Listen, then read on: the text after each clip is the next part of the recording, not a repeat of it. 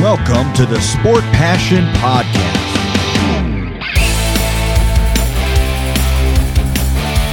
And here is your host, Lars Marendorf. Einen wunderschönen guten Tag und herzlich willkommen zum Sport Passion Podcast. Mittlerweile sind es nur noch vier Serien in der NHL und da könnte man ja davon ausgehen, wenn es jetzt weniger Paarungen und Spiele sind, dass es auch nicht ganz so viele Themen rund um diese Spiele gibt. Aber gefühlt ist es im Moment so für mich, dass obwohl wir mittlerweile nur noch ein Viertel der Liga aktiv haben, 8 von 32 Teams, die Themen immer noch so ein bisschen zunehmen, beziehungsweise jedes Spiel und jede Serie natürlich dadurch auch eine ganze Fülle an unterschiedlichen, aber teilweise auch ähnlichen Themen hat. Ich werde mich heute wieder in der Hauptsache auf zwei Serien fokussieren. Das sind die beiden Serien, wo es mittlerweile schon vier Spiele gab, nämlich Tampa Bay gegen Florida und St. Louis gegen Colorado. Aber ich werde auch so ein bisschen übergreifend drauf eingehen, weil es auch ein paar Szenen gab, über die man reden muss und eben dann auch, sage ich mal, eher über den gesamten Komplex und über die Art der Szenen serienübergreifend und nicht nur über einzelne Spiele. Aber lange Einleitung jetzt. Ich leg mal los und wir fangen an mit dem einzigen Spiel in der Nacht von Samstag auf Sonntag europäischer Zeit. Das war Spiel 3 zwischen den St. Louis Blues, die hatten ein Heimspiel, und der Colorado Avalanche. Wir erinnern uns, 1-1 stand es, Colorado erstes Spiel dominiert, aber erst nach Verlängerung gewonnen. Zweites Spiel ganz klar besser, die St. Louis Blues. Und dann auch 4 zu 1 verdient in Colorado die Partie ja, für sich entschieden. Es geht los in Spiel 3 mit einer Führung äh, für die St. Louis Blues. Colton Pareko ist derjenige, der dort eben die Führung erzielt. Und es sah sehr, sehr gut aus für die St. Louis Blues. Und für die Colorado Avalanche wurde es nicht nur düster durch den Rückstand, sondern auch dadurch, dass sie einen Verteidiger verloren haben. Samuel Girard war das. Der wurde beim Vorcheck von Pavel Butenschnewitsch gegen die Bande gecheckt. Und ich nehme es mal gleich vorne weg. Das war für mich die dreckigste Szene im gesamten Spiel. Also kann man sich ja schon ein bisschen denken, was nachher noch kommt. Aber für mich ist das ein extrem gefährlicher Hit. Äh, Girard steht, ich sage jetzt mal einen Meter vielleicht weg von der Bande, vielleicht auch ein bisschen mehr.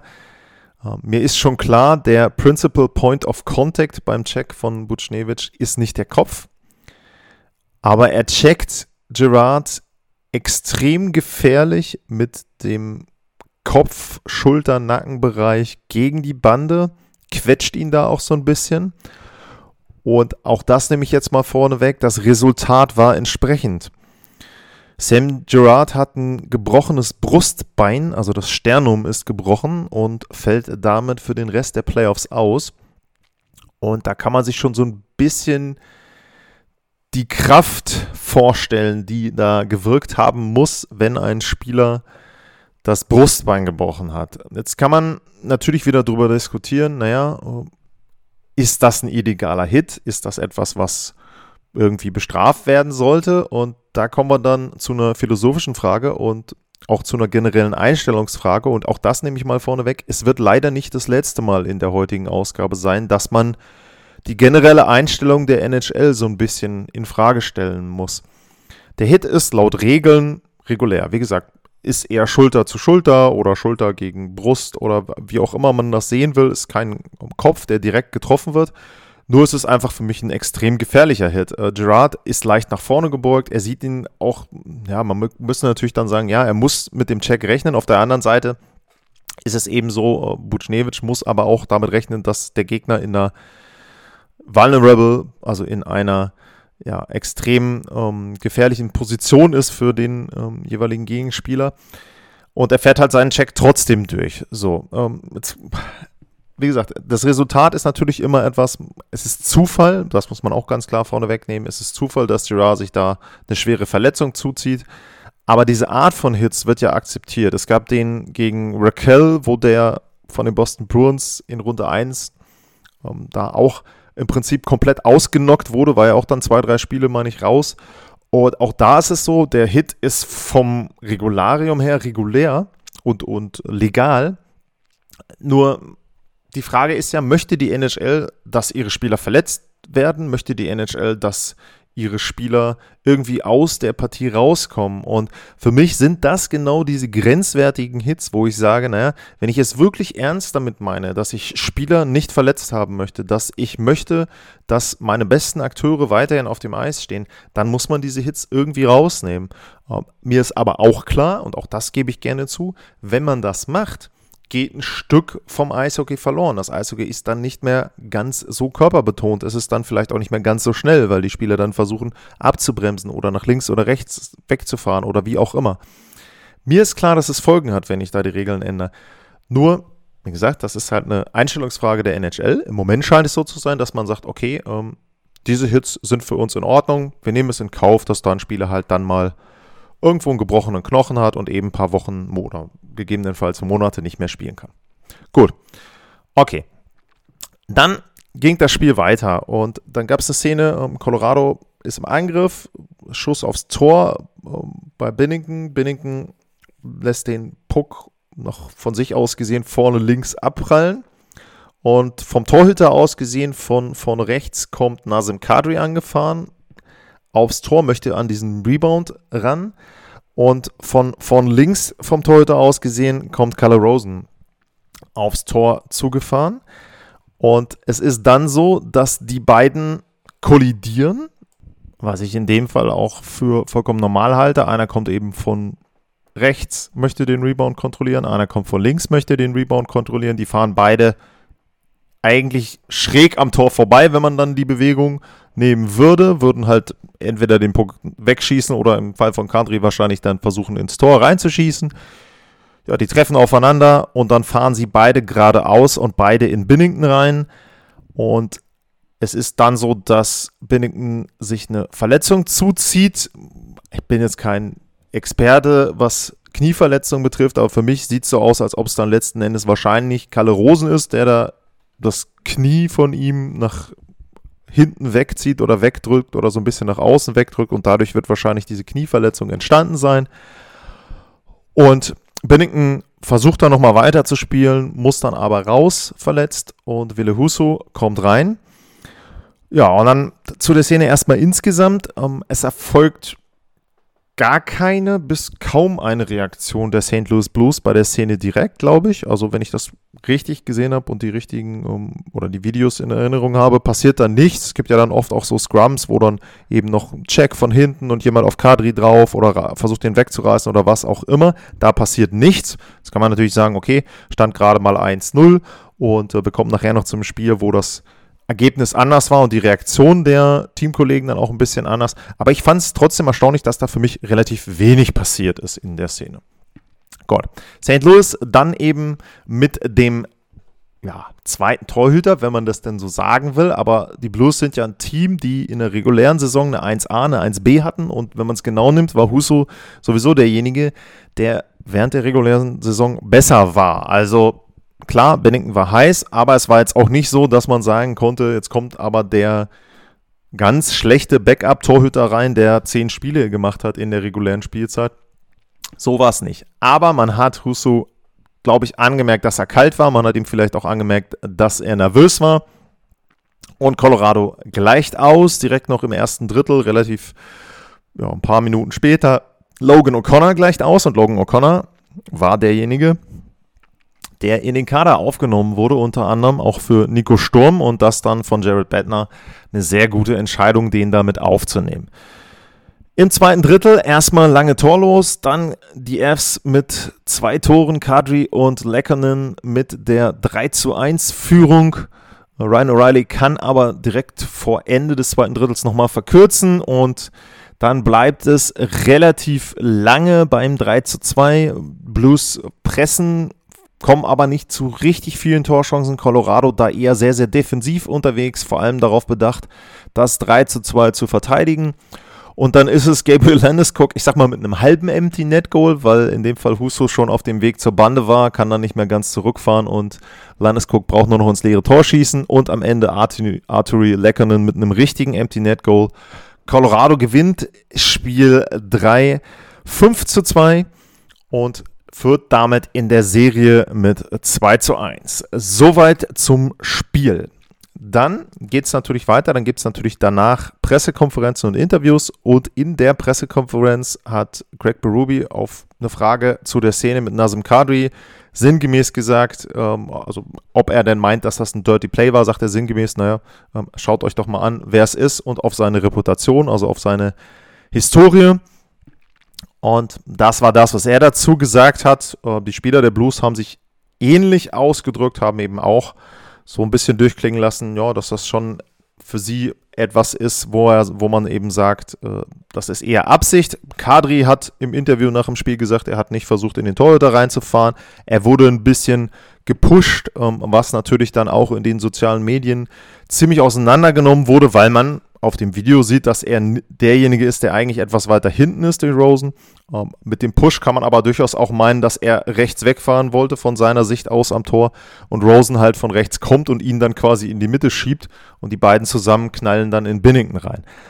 Ähm, was ganz interessant ist bei der gesamten Situation, äh, muss man sagen, zum einen, die Fs haben zu der Szene mit äh, Samuel Girard wenig bis gar nichts gesagt. Ähm, ich glaube, erst am nächsten Tag hat Landeskog für ihn äh, gesagt, dass er den Check äh, auch nicht ganz sauber fand. Aber direkt nach dem Spiel wurde dazu nichts gesagt. Und zu der Szene mit Kadri ähm, haben sie auch wenig gesagt. Äh, Jared Bettner meinte dann dazu, dass die Schiedsrichter das entschieden haben, dass es kein Foul war und er hat es ähnlich gesehen und dementsprechend ähm, war das Thema für ihn auch soweit abgehakt. Und außerhalb von St. Louis und Colorado war die Tendenz auch eher zu sagen, dass es ein Zusammenprall ist, der jetzt nicht unbedingt so wirkt, als ob Kadri da mit voller Absicht reingefahren ist. Man kann natürlich auch argumentieren, dass er das in Kauf nimmt. Kann ich auch verstehen. Und ich kann auch den Ärger der St. Louis-Fans verstehen, denn Binnington war natürlich richtig heiß, hat eben in Spiel 1 schon sehr gut gespielt, Spiel 2 sehr gut gespielt, gegen Minnesota die Serie gewonnen. Und das ist natürlich sehr, sehr ärgerlich, wenn er dann eben für den Rest der Playoffs ausfällt. Auf der anderen Seite ist es so, wenn man sich das mal umgekehrt vorstellt, wenn man jetzt sagen würde, keine Ahnung, Samuel Gerard wäre der, derjenige gewesen, der dort eben entsprechend diesen ähm, Zusammenprall gehabt hätte. Oder zum Beispiel Nazim Kadri wäre derjenige gewesen, der mit einem Vorcheck an der Bande einen Spieler von St. Louis verletzt hätte und dem das Brustbein ge gebrochen hätte. Ich glaube, dann wären die Reaktionen auch anders gewesen. Also es ist halt immer so ein bisschen, ne, wer es? Wer hat da eine Geschichte und wer hat ähnliche Aktionen schon vorher gehabt. Ähm, ich weiß, dass Nazim Kadri schon mal eine Sperre hatte, weil er mit, ähm, ich weiß gar nicht, mit dem Torhüter der Wild damals zusammengerasselt ist und dort eben dann entsprechend, glaube ich, drei oder vier Spiele Sperre hatte. Aber ansonsten muss ich sagen, war er ja eher dafür bekannt, dass er sehr hitzig reagiert hat. Die Checks die er bei Toronto da gefahren hat, waren ja eher so ein bisschen aus der Hitze des Gefechts eine Affekthandlung, weil der Mitspieler gecheckt wurde und nicht irgendwas geplantes, wo er in den Torhüter reingefahren ist. Aber gut, das mal so ein bisschen die Szenerie und wir kommen nachher nochmal zurück nach St. Louis, weil es leider nicht bei der Szene und beim Spiel und bei den Interviews nach dem Spiel geblieben ist. Dann geht es weiter, was das Sportliche betrifft, und zwar mit einem Sonntag, an dem es erstmals drei Spiele gab in der zweiten Runde. Und die Spiele begannen mit den Tampa Bay Lightning zu Hause gegen die Florida Panthers. Und da war es so, dass natürlich die Ausgangssituation für Florida denkbar schlecht war. Ersten beiden Spiele verloren und dann auch noch auswärts nach Tampa.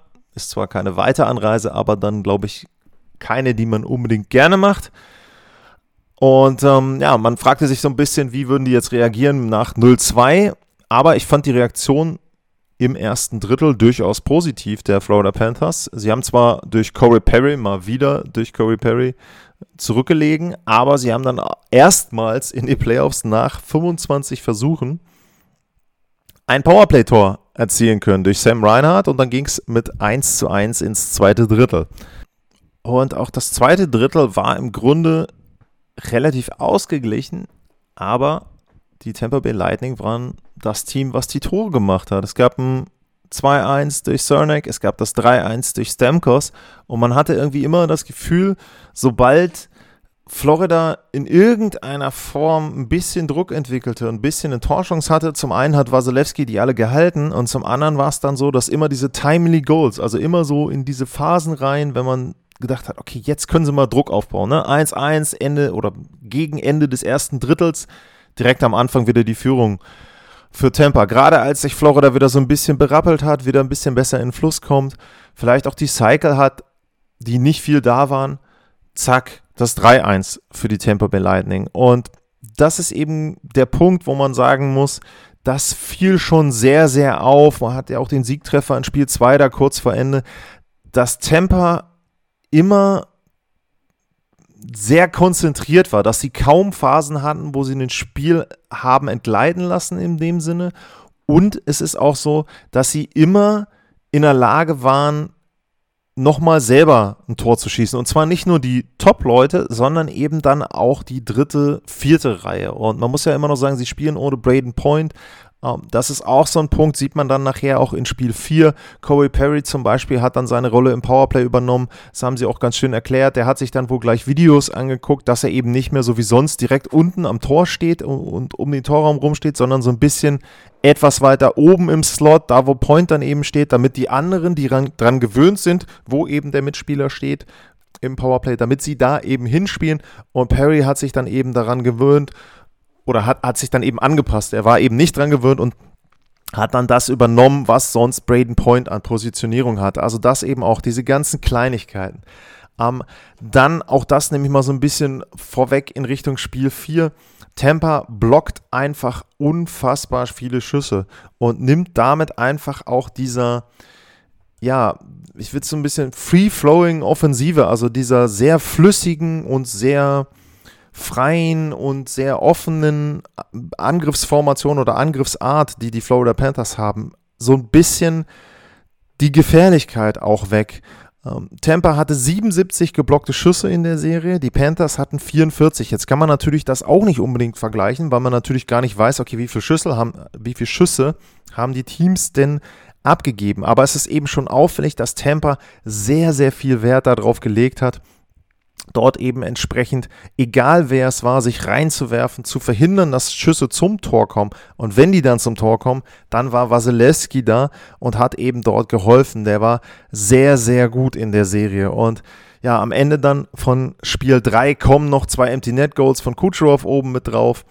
Und es ist ein 5 zu 1 für Tampa und man fragt sich so ein bisschen, okay, ja, was soll Florida da noch machen, um in irgendeiner Form nochmal zurückzukommen und ein Spiel überhaupt erstmal zu gewinnen. Und so ein bisschen haben sich das die Panthers wohl selber gefragt. Ähm, ich habe mir jetzt nicht alle Artikel dazu durchgelesen, aber es gibt wohl ganz starke Gerüchte, dass die Florida Panthers sich einfach mal in ein, sage ich mal, lockeres äh, äh Etablissement begeben haben nach Spiel 3 und dort eine Runde gefeiert haben, einige Spieler. Weiß ich nicht, was da dran ist, aber ja, letzten Endes, ich könnte es zumindest insoweit verstehen, dass der Frust relativ groß gewesen sein muss. Auch wenn man sich dann nochmal anguckt, ähm, auch die Statistiken zum Spiel und auch eben dann, ja, die, die Vergleiche im Spiel. Äh, die Panthers hatten mehr Torchancen als Tampa. Sie verlieren 5-1 und hatten 11 zu 10 hochkarätige Torchancen. Also das zeigt so ein bisschen auch eben entsprechend, ja, äh, wohin denn ähm, sozusagen die, die, oder wo, woher auch dieser Unterschied dann kommt. Es ist dann auch ein Stück weit Kaltschnäuzigkeit und es ist dann eben auch die Torhüterposition, die den Unterschied gemacht hat. Und über eine Szene, finde ich, muss man aber auch noch reden, wenn man über das Spiel Panthers gegen Lightning vom Sonntagabend redet. Und zwar war das ein Check von Brandon Hagel gegen Etu Lustarinen ähm, oder Lustarinen. Ähm, ich hoffe, das ist mit der Aussprache wenigstens halbwegs in Ordnung. Und da ist es so gewesen, ähm, Lustarinen fährt in Richtung Bande, gerät dann ein bisschen in Stolpern schon vorher, aber ich sag mal, er wäre sonst wahrscheinlich kontrolliert in die Bande rein.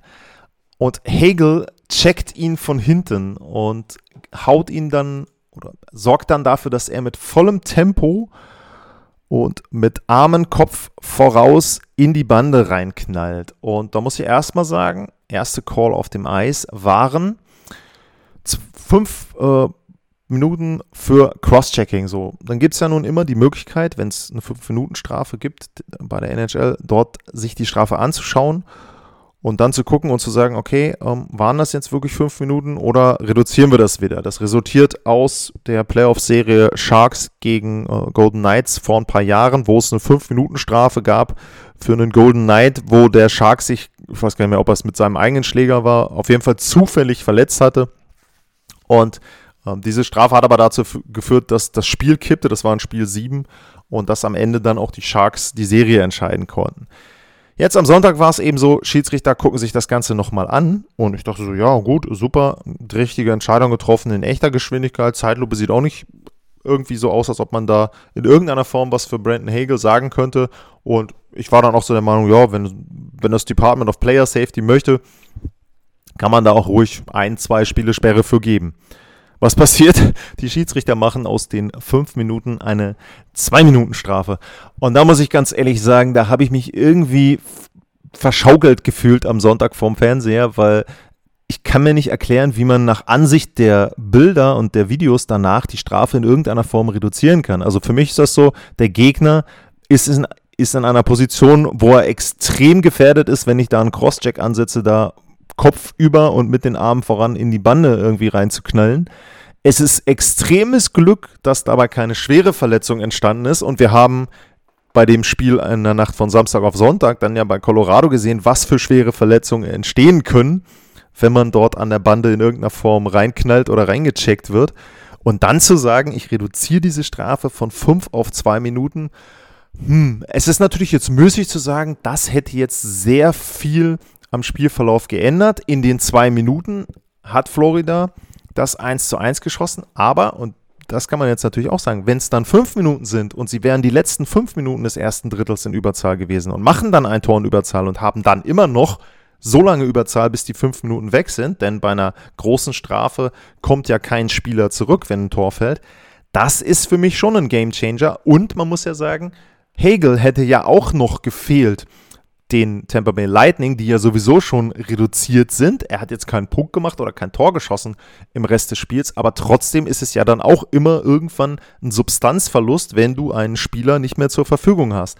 Also das für mich eine sehr, sehr fragwürdige Entscheidung und den Witz obendrauf, die Kirsche auf dem Kuchen der falschen Entscheidungen hat dann noch das Department of Player Safety gesetzt, was dann natürlich wie immer die maximale Strafe, die unter dem Collective Bargaining Agreement möglich war, verhängt hat. Ganze 3750 Dollar Strafe waren das dann für diesen Cross-Check. Hegel hat ein Jahresgehalt von 1,5 Millionen. Okay, tut ihm ein bisschen mehr weh als manch anderem mit noch mehr Gehalt, aber trotzdem, diese Strafen sind, wie die Entscheidung für mich, ein Witz. Ja, das war eben das erste Spiel am Sonntagabend. Dann gab es noch zwei weitere Spiele und da will ich gar nicht auf die Details an sich der Spiele eingehen. Das mache ich dann noch in einer Sonderfolge zu den beiden Serien wieder, wenn die eben auch vier Spiele absolviert haben. Aber es gab eine Szene im Spiel Oilers gegen Flames. Die Oilers haben 4-0 geführt und dann war es so, dass Milan Lucic den Puck tief spielt. Mike Smith holt sich den, spielt ihn hinterm Tor und dreht sich da noch so ein bisschen weg und Lucic fährt ihn dann halt ja, im Prinzip über den Haufen ähm, Smith verliert dann noch die Maske, hat sich da zum Glück nicht verletzt und es gibt dann natürlich die erwartbare Reaktion. Alle Mannschaftskollegen drauf mit, ähm, alle auch ohne, komplett ohne Rücksicht auf Mike Smith, übrigens auch die eigenen drauf. Ähm, es gab keine richtigen ähm, Schlägereien, das muss ich auch noch sagen. Es waren aber relativ viele beteiligt und es gab, das solltet ihr euch mal bei Twitter oder bei YouTube angucken, einen bemerkenswerten Penalty Call durch den Schiedsrichter. Ähm, der war dann nämlich, ja, es gibt 5 plus Spieldauer für die Nummer 17 äh, von Calgary und alle anderen, da saßen irgendwie, keine Ahnung, sieben oder acht Spieler äh, in der Box, alle anderen bekommen zwei Minuten wegen übertriebener Härte. Und dann war es auch so, man hat sich diesen Check von Lucic gegen Mike Smith, beziehungsweise diese Kollision, wenn man da nicht von einem Check reden möchte, angeschaut und hat dann eben die 5 plus Spieldauer dort auch aufrechterhalten. Und ich fand es auch okay. Ähm, ich fand die Entscheidung in Ordnung und ich fand auch, dass man da so ein bisschen den Unterschied gesehen hat zwischen der Aktion Kadri gegen Binnington und dann eben Lucic gegen Smith. Für mich war das eine eben klar erkennlich ein Foul und dann eben auch 5 plus Spieldauer. Und das andere waren eben dann, war eine unglückliche Aktion, wo man vielleicht noch über Interference reden kann, aber eben dann nicht mehr.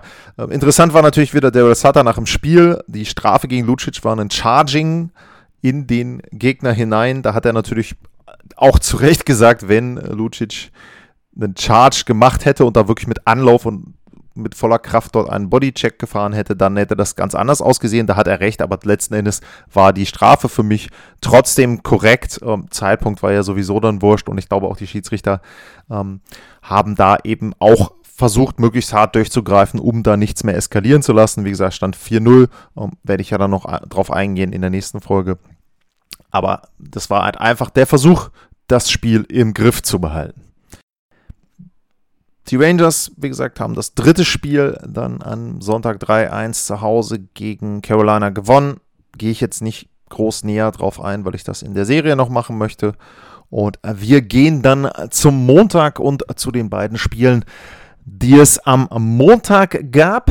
Und das war Spiel 4 zwischen Tampa und Florida. Die Panthers mit dem Rücken zur Wand 0 zu 3 zurück. Sie müssen dieses Spiel 4 gewinnen um in irgendeiner Form noch in der Serie zu bleiben, um ihre Saison am Leben zu halten. Und ja, sie haben auch da wieder, werden wir mal hier den, den Score dazu öffnen, gar nicht so schlecht gespielt. Auch dort äh, zu Beginn des Spiels sehr eng, wieder sehr wenig Tor oder wenige Torchancen, will ich sagen, sehr wenig, aber wenige Torchancen. Und es geht mit 0-0 in die erste Drittelpause und dann im zweiten Drittel ist es so, dass Tampa erstmal ein Tor schießt. Äh, das wird dann nach Challenge zurückgenommen, weil der Puck zwischenzeitlich oben im Netz war. Es war also eine Missed Stoppage, das heißt, es hätte eine Unterbrechung geben müssen. Tor zählt nicht. Minuten später gibt es dann nochmal eine Situation, wo es die Führung gibt, scheinbar für Tampa. Aber auch da wird das Tor zurückgenommen. In diesem Fall war es, weil ein Handpass vorher passierte. Auch das beides korrekte Entscheidungen. Und da nochmal Glück für die Florida Panthers geht dann auch mit 0 zu 0 ins letzte Drittel. Man muss aber eben auch sagen, und das ist auch eine Geschichte dieser Serie, dass sie auch Pech hatten. Sie hatten einen Pfostentreffer mit dabei. Äh, und das sind dann eben diese Kleinigkeiten. Wenn du damit 1-0 in Führung gehst, ich habe gesagt, Spiel 3, wenn es die große Strafe gibt, ähm, dann läuft so ein Spiel und dann auch letzten Endes eine Serie anders. In dem Fall lief es dann so wie in den anderen Spielen auch. Irgendwann war es dann soweit. Die Tampa Bay Lightning gehen in Führung. Sie machen da das 1 zu 0 durch Pat Maroon. Und äh, auch da sieht man so ein bisschen dann den Unterschied eben zwischen äh, Wasilewski und Bobrowski. Der Scho aber anders, man sieht den Unterschied zwischen Tampa und Florida. Die Panthers haben die Chance, den Puck aus dem eigenen Drittel rauszubekommen. Das schaffen sie nicht. Und aus diesem halben Gestocher, sage ich jetzt mal, am, an der blauen Linie ergibt sich dann ein Schuss von weiter weg, der Bobrowski ja irgendwie gegen die Schulter, gegen die Maske geht. Wirkt gar nicht so gefährlich, aber der fliegt hoch. Äh, Maroon reagiert relativ schnell darauf, haut ihn dann so runter, hat den aber auch noch nicht richtig getroffen und das sieht dann vor allem in der Kameraperspektive aus dem Tor sehr, sehr kurios und skurril aus. Bobrowski fährt dann nämlich langsam zurück in sein Tor, während der Puck zwischen seinen Schonern auch langsam in Richtung Tor trudelt und man möchte ihm so zurufen, Junge, dreh dich um oder äh, hinter dir, Puck ist hinter dir, aber bis er das realisiert hat, ist der Puck schon hinter der Linie. Das ist das 1-0. Es gibt am Ende dann noch einen Empty Net Goal durch Andrei Palat, aber es war dann wurscht. Mal wieder ein Elimination Game, wo Wasilewski zu Null spielt. Mal wieder ein Elimination Game, wo Tampa kein Tor kassiert. Und sie schlagen die Florida Panthers, das beste Team der regulären Saison, mit 4 zu 0. Ein Sweep des zweimaligen Meisters der letzten beiden Jahre. Und das war beeindruckend, das war ein Statement für mich an die Liga, dass sie noch lange nicht am Ende sind. Es sah ja gegen die Toronto Maple Leafs schon so aus, als ob ihnen auch langsam, würde ich mal so sagen, ein bisschen die Energie ausgeht und als ob ihnen dort auch langsam ja, die Substanz ausgeht und sie haben es geschafft, ohne Braden Point diese Serie ohne ein einziges Spiel zu verlieren, für sich zu entscheiden. Also da muss ich schon sagen, Riesenrespekt davor. Und ja, die Frage ist jetzt natürlich auch so ein bisschen, warum. Und ich hatte ja auch bei Twitter gefragt nach euren Reaktionen zu den Serien. Jörn Kreuzer äh, schreibt dazu, der Weg zum Stanley Cup geht nur über Tampa. Panthers Powerplay schwach, aber generell die Offensive. Ähm, irre, dass man so etwas über dieses Team schreibt, wie sehr wurde Florida ausgecoacht aus deiner Sicht? Ähm, also Finale für mich schreibt er noch Go Fs Go gegen Go Bulls. Wollen wir mal nicht vorwegnehmen, können ja noch Serien kommen. Ich würde auch Carolina nicht ganz unterschätzen. Die Rangers haben sehr guten Torhüter. Da kann immer mal was gehen, auch im Osten, im Westen. Äh, die Fs kommen wir gleich zu Spiel 4 noch, aber es gibt da auch noch mehrere andere Mannschaften. Also sieht vielleicht ein bisschen so aus im Moment, aber warten wir es mal ab. Zum Thema outgecoacht ist ganz interessant, der Markus äh, Le Enfant hat da auch vor ein paar Tagen was dazu gesagt, das fand ich eigentlich ganz gut, ähm, dass er auch erwähnt hat, also Florida hat immer das Spiel so ein bisschen kontrolliert, aber sie haben eben nie wirklich sich absetzen können, nie das, was sie an Spielkontrolle hatten, auch in Tore ummünzen können. Sie haben einen Buzzerbeater kassiert im Prinzip und das Powerplay ähm, hatte in allen Spielen immer mal wieder eine Chance, auch in Spiel 3, wo dann äh, Ryan McDonough seinen Schläger mit reinhält. Der Puck geht dann eben gegen den Schläger und nicht ins leere Tor. All das, diese ganzen kleinen Situationen, das hatte ich ja vorhin auch schon gesagt, immer dann, wenn man das Gefühl hatte, so ein Spiel kann kippen, dann war es eben so, dass es für Tampa gekippt ist und nicht für die Florida Panthers. Es sind sicherlich Kleinigkeiten gewesen. Powerplay muss man einfach dazu sagen, dass das komplett daneben war. Ich weiß jetzt gar nicht in den Playoffs, 1 von 32 oder 1 von 33 ähm, war das Powerplay. Also das ist dann natürlich schon ein Punkt. Ähm, Andrew Burnett hat gesagt nach dem Spiel, dass er das auf sich nimmt. Ähm, weiß ich jetzt nicht, wer bei den Panthers der Powerplay-Coach ist. Was man natürlich auch sagen muss, ist, äh, ich habe ja auch dann während der regulären Saison noch zwischendurch immer mal wieder davon geschwärmt, äh, wie tief denn die Panthers sind. Das haben sie halt überhaupt gar nicht ausspielen können, diese ja, Substanz dort auch in der Mitte. Ich meine, wenn man dann eben auch überlegt, dass Point ausgefallen ist. Sie hatten ja Giroux noch mit dazu gekommen, bekommen, die Panthers. Ähm, Barkov in der Mitte, Bennett, äh, du hast Landell, du hast zig Spieler, die Center spielen können, du hast wirklich Tiefe mit dabei und sie konnten das überhaupt gar nicht nutzen. Und das ist eben ein Punkt, wo man dann irgendwann auch mal auf den Coach kommen muss, dass er vielleicht die Reihen nicht richtig durchgewürfelt hat, dass er vielleicht dort eben nicht so versucht hat, seinem Team den Vorteil zu geben, wie man das vielleicht ähm, hätte machen müssen. Ähm, eine Wahrheit ist aber auch, und die hatte Markus auch ähm, gesagt, äh, da muss ich nochmal kurz rausholen, da hatte er auch seine Statistik. Ähm, sie wären Zehnter gewesen, wenn man nicht die 3 gegen 3 Overtime-Siege und die Shootouts dazu gezählt hätte. Also das ist eben auch ein Punkt, da haben sie sehr, sehr viele Zähler sammeln können. Sie haben sehr oft Punkte sammeln können nach großen Rückständen und das gelingt einem dann in der regulären Saison vielleicht, aber es gelingt eben nicht in den Playoffs.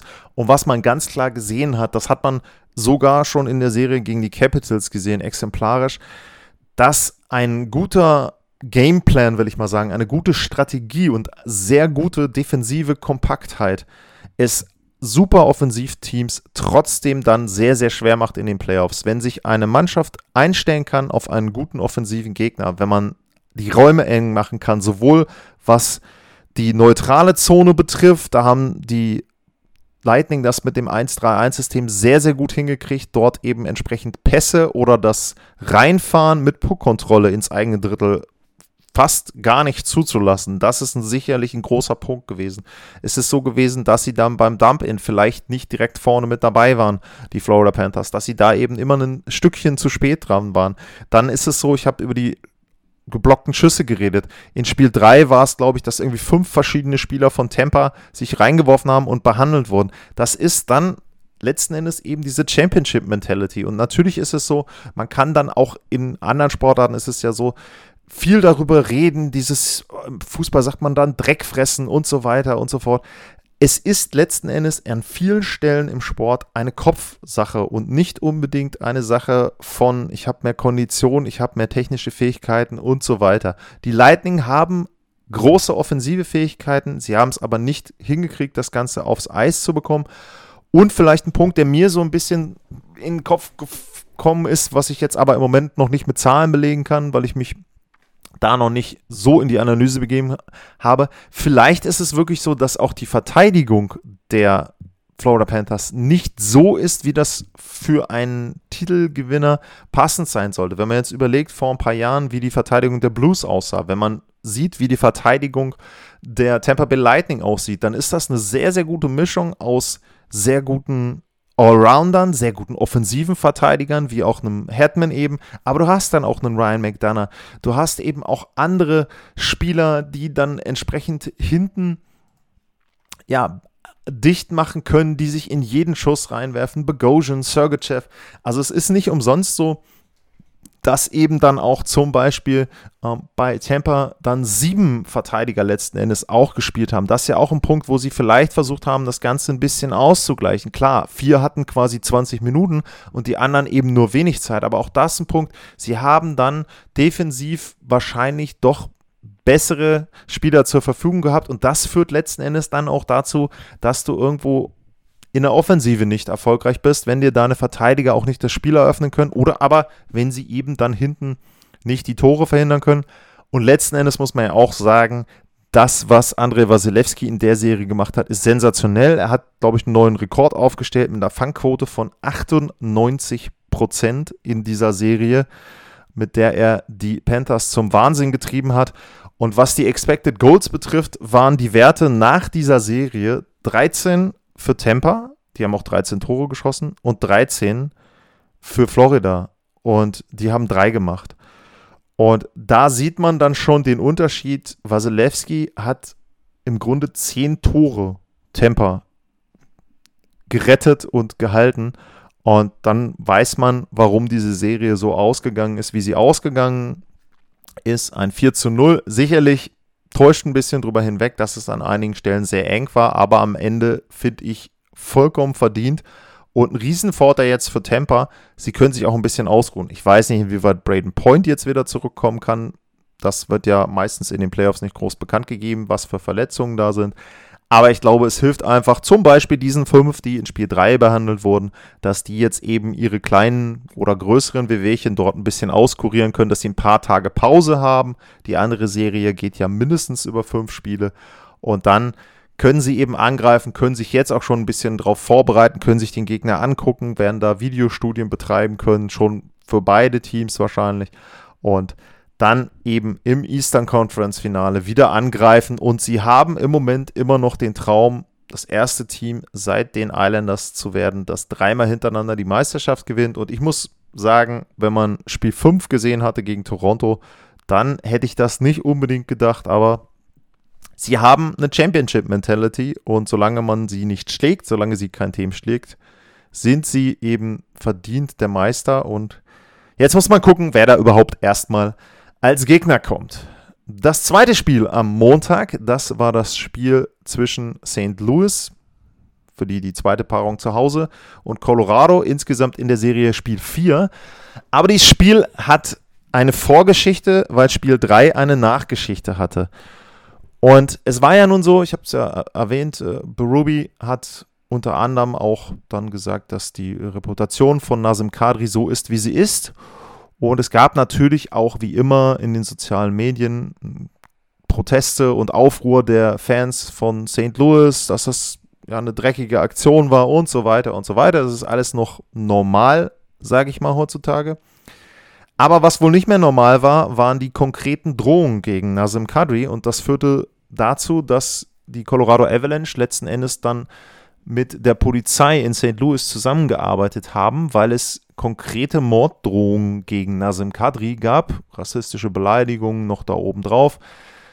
Und es war dann so, dass die Polizei das Hotel von Colorado bewacht hat und wohl vorm Zimmer von Nazim Kadri auch Personal installiert hatte und dort eben aufgepasst hat, dass da keiner der Idioten, die im Internet oder wo auch immer diese Drohung geäußert hat, dann auch seinen Worten, seinen schriftlichen Worten wahrscheinlich, Taten folgen lässt. Und das wurde von Colorado bekannt gegeben, dass es diese Drohung gibt. Und da muss man schon sagen, das war so, dass das am Morgen war des Spiels und am Morgen gab es auch nochmal Media-Sessions. Und man kann ja als Verein, der in dieser Serie involviert ist, auf verschiedene Arten mit so einer Thematik umgehen. Colorado hat eben öffentlich gemacht, dass sie mit der Polizei zusammenarbeiten.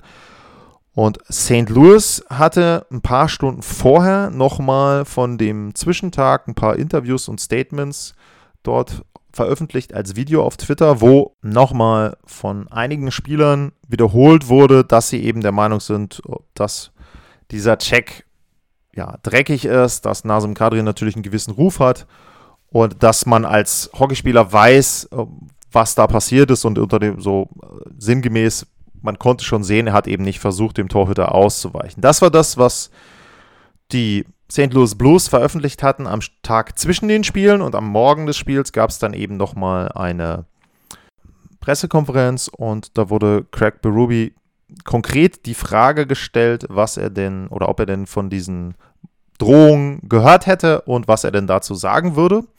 Und seine Antwort war No Comment. Und das, was die St. Louis Blues gemacht haben, war nichts. Und ich muss dann sagen, leider, manchmal ist das, was man nicht macht oder das, was man nicht sagt, aussagekräftiger für mich als Dinge, die dann wirklich passieren oder die gesagt werden. In diesem konkreten Fall wäre es sowohl für den Trainer als auch für den Verein für mich sehr einfach gewesen, da klar Stellung zu beziehen. Man kann über diese Situation zwischen Binnington und Kadri denken und man kann auch über Kadri denken, was man möchte. Das ist das eine, ne? über das, was auf dem Eis passiert. Gar keine Frage. Ich habe nicht das Problem damit, dass Ruby sagt, äh, das ist ein dirty Hit für mich, dass die Spieler das sagen, dass das Fans denken, alles in Ordnung. Aber man kann ja einfach sagen, also die Rivalität auf dem Eis ist das eine, aber Rassismus und Morddrohungen haben im Hockey überhaupt nichts zu suchen. Und das steht nicht für die St. Louis Blues und das steht auch nicht für die Fans der St. Louis Blues. Das sind, weiß ich nicht, zwei, zweieinhalb Sätze, drei Sätze, die man da sagt. Da bricht keinem einen Zacken aus der Krone, weder Berube noch den St. Louis Blues.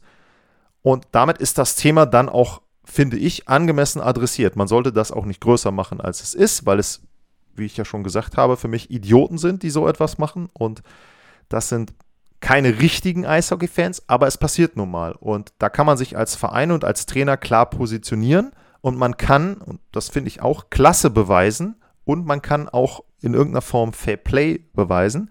Aber das haben die St. Louis Blues und das hat der Trainer auch nicht.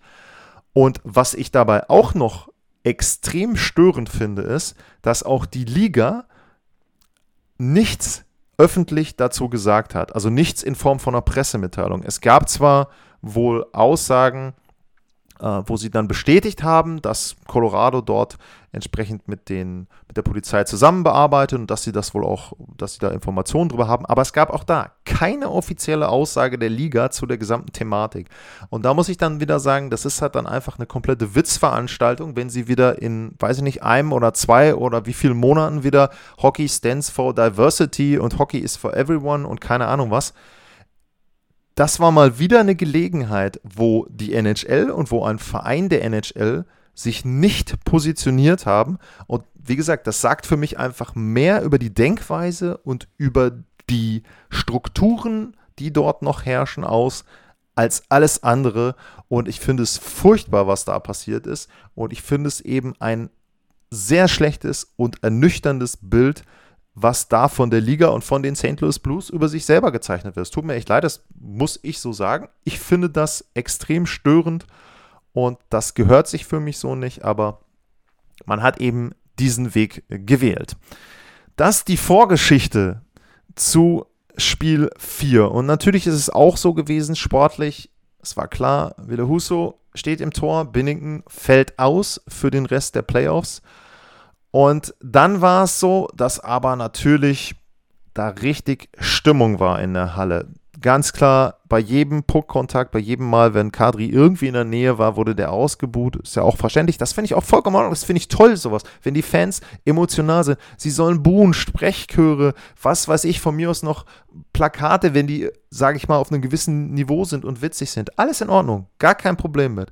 Ne, das, ist auch das, was dazugehört. Das macht so eine Playoff-Atmosphäre ja auch aus. Das finden die Spieler ja auch toll. Ne? St. Louis kommt raus, spielt gut. David Perron mit seinem achten Tor, der spielt unfassbar gute Playoffs mit seinem achten Tor, bringt St. Louis in Führung. Erste Drittel ist vorbei. Dann kommt Colorado raus.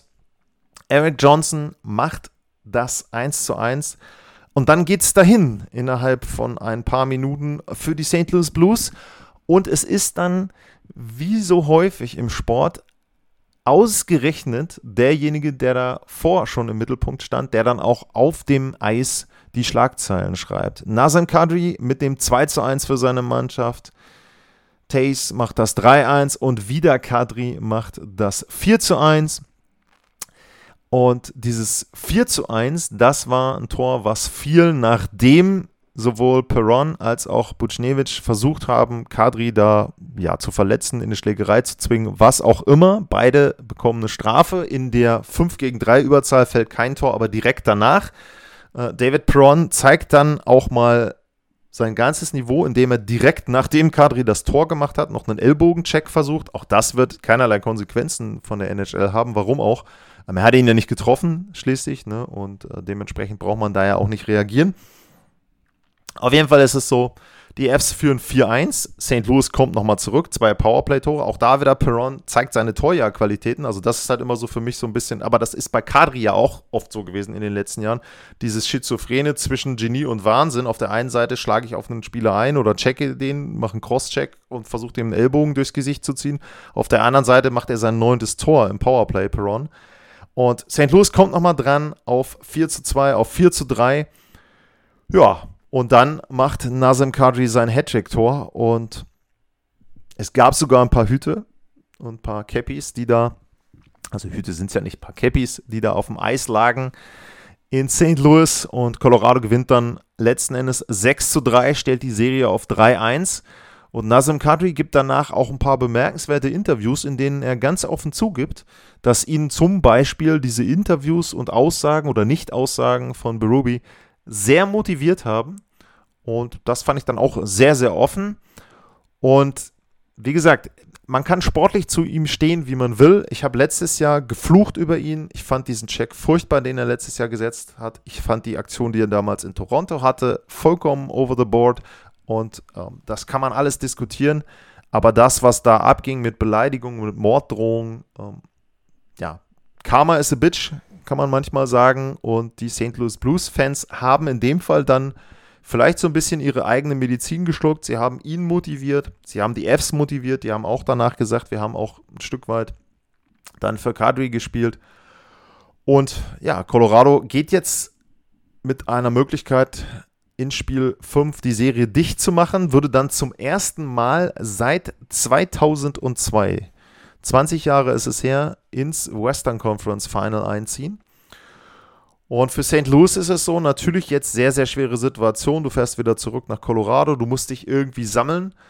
Du musst irgendwie versuchen, dich wieder aufs Sportliche zu fokussieren und vor allem müssen sie versuchen, dass außer David Perron und ich sag mal Ryan O'Reilly irgendjemand auch an der Offensive teilnimmt. Also da ist es wirklich so, dass viele der Spieler, die in der regulären Saison getroffen haben, einen Thomas, einen Tarasenko, ähm, Saad auch so ein bisschen, dass die jetzt, Kai Rue hat ja auch, okay, hat eine Vorlage gehabt, auch ein Tor gehabt in der Serie bisher schon, aber sie tauchen halt so ein bisschen ab und sind eben im Moment sehr eindimensional, zweidimensional, wenn man O'Reilly und Perron nimmt, unterwegs. Und das wird sehr, sehr schwer, da jetzt in Colorado das Spiel 5 zu gewinnen. Die S-Fans werden genauso motiviert sein, da jetzt St. Louis die Hölle heiß zu machen. Natürlich hoffentlich nur in der Halle. Ne? Also so wie das in der Halle in St. Louis war, fand ich das genial.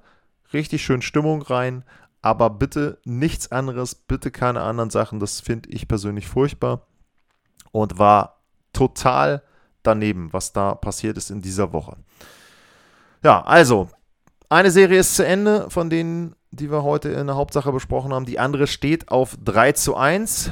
Und dann gibt es ja noch die beiden anderen Serien. Da findet heute Nacht Spiel 4 jeweils statt.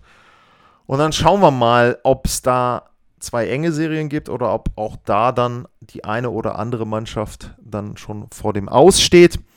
Für heute bedanke ich mich fürs Zuhören. Mich würde natürlich interessieren, wenn ihr Bock habt, at lars-mar, info at sportpassion.de, wie eure Meinung zu diesen ganzen Themenkomplexen ist, was dort in der letzten Woche passiert ist, was die Checks betrifft von ähm, Hagel, von Lucic, die Aktion Kadri, Binneken, das ganze Drumherum von St. Louis, die Beleidigung, Morddrohung und so weiter.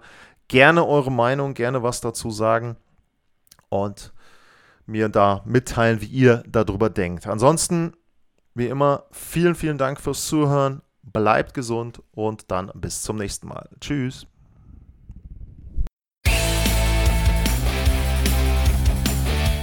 Sportliche Grüße. Das war's, euer Lars.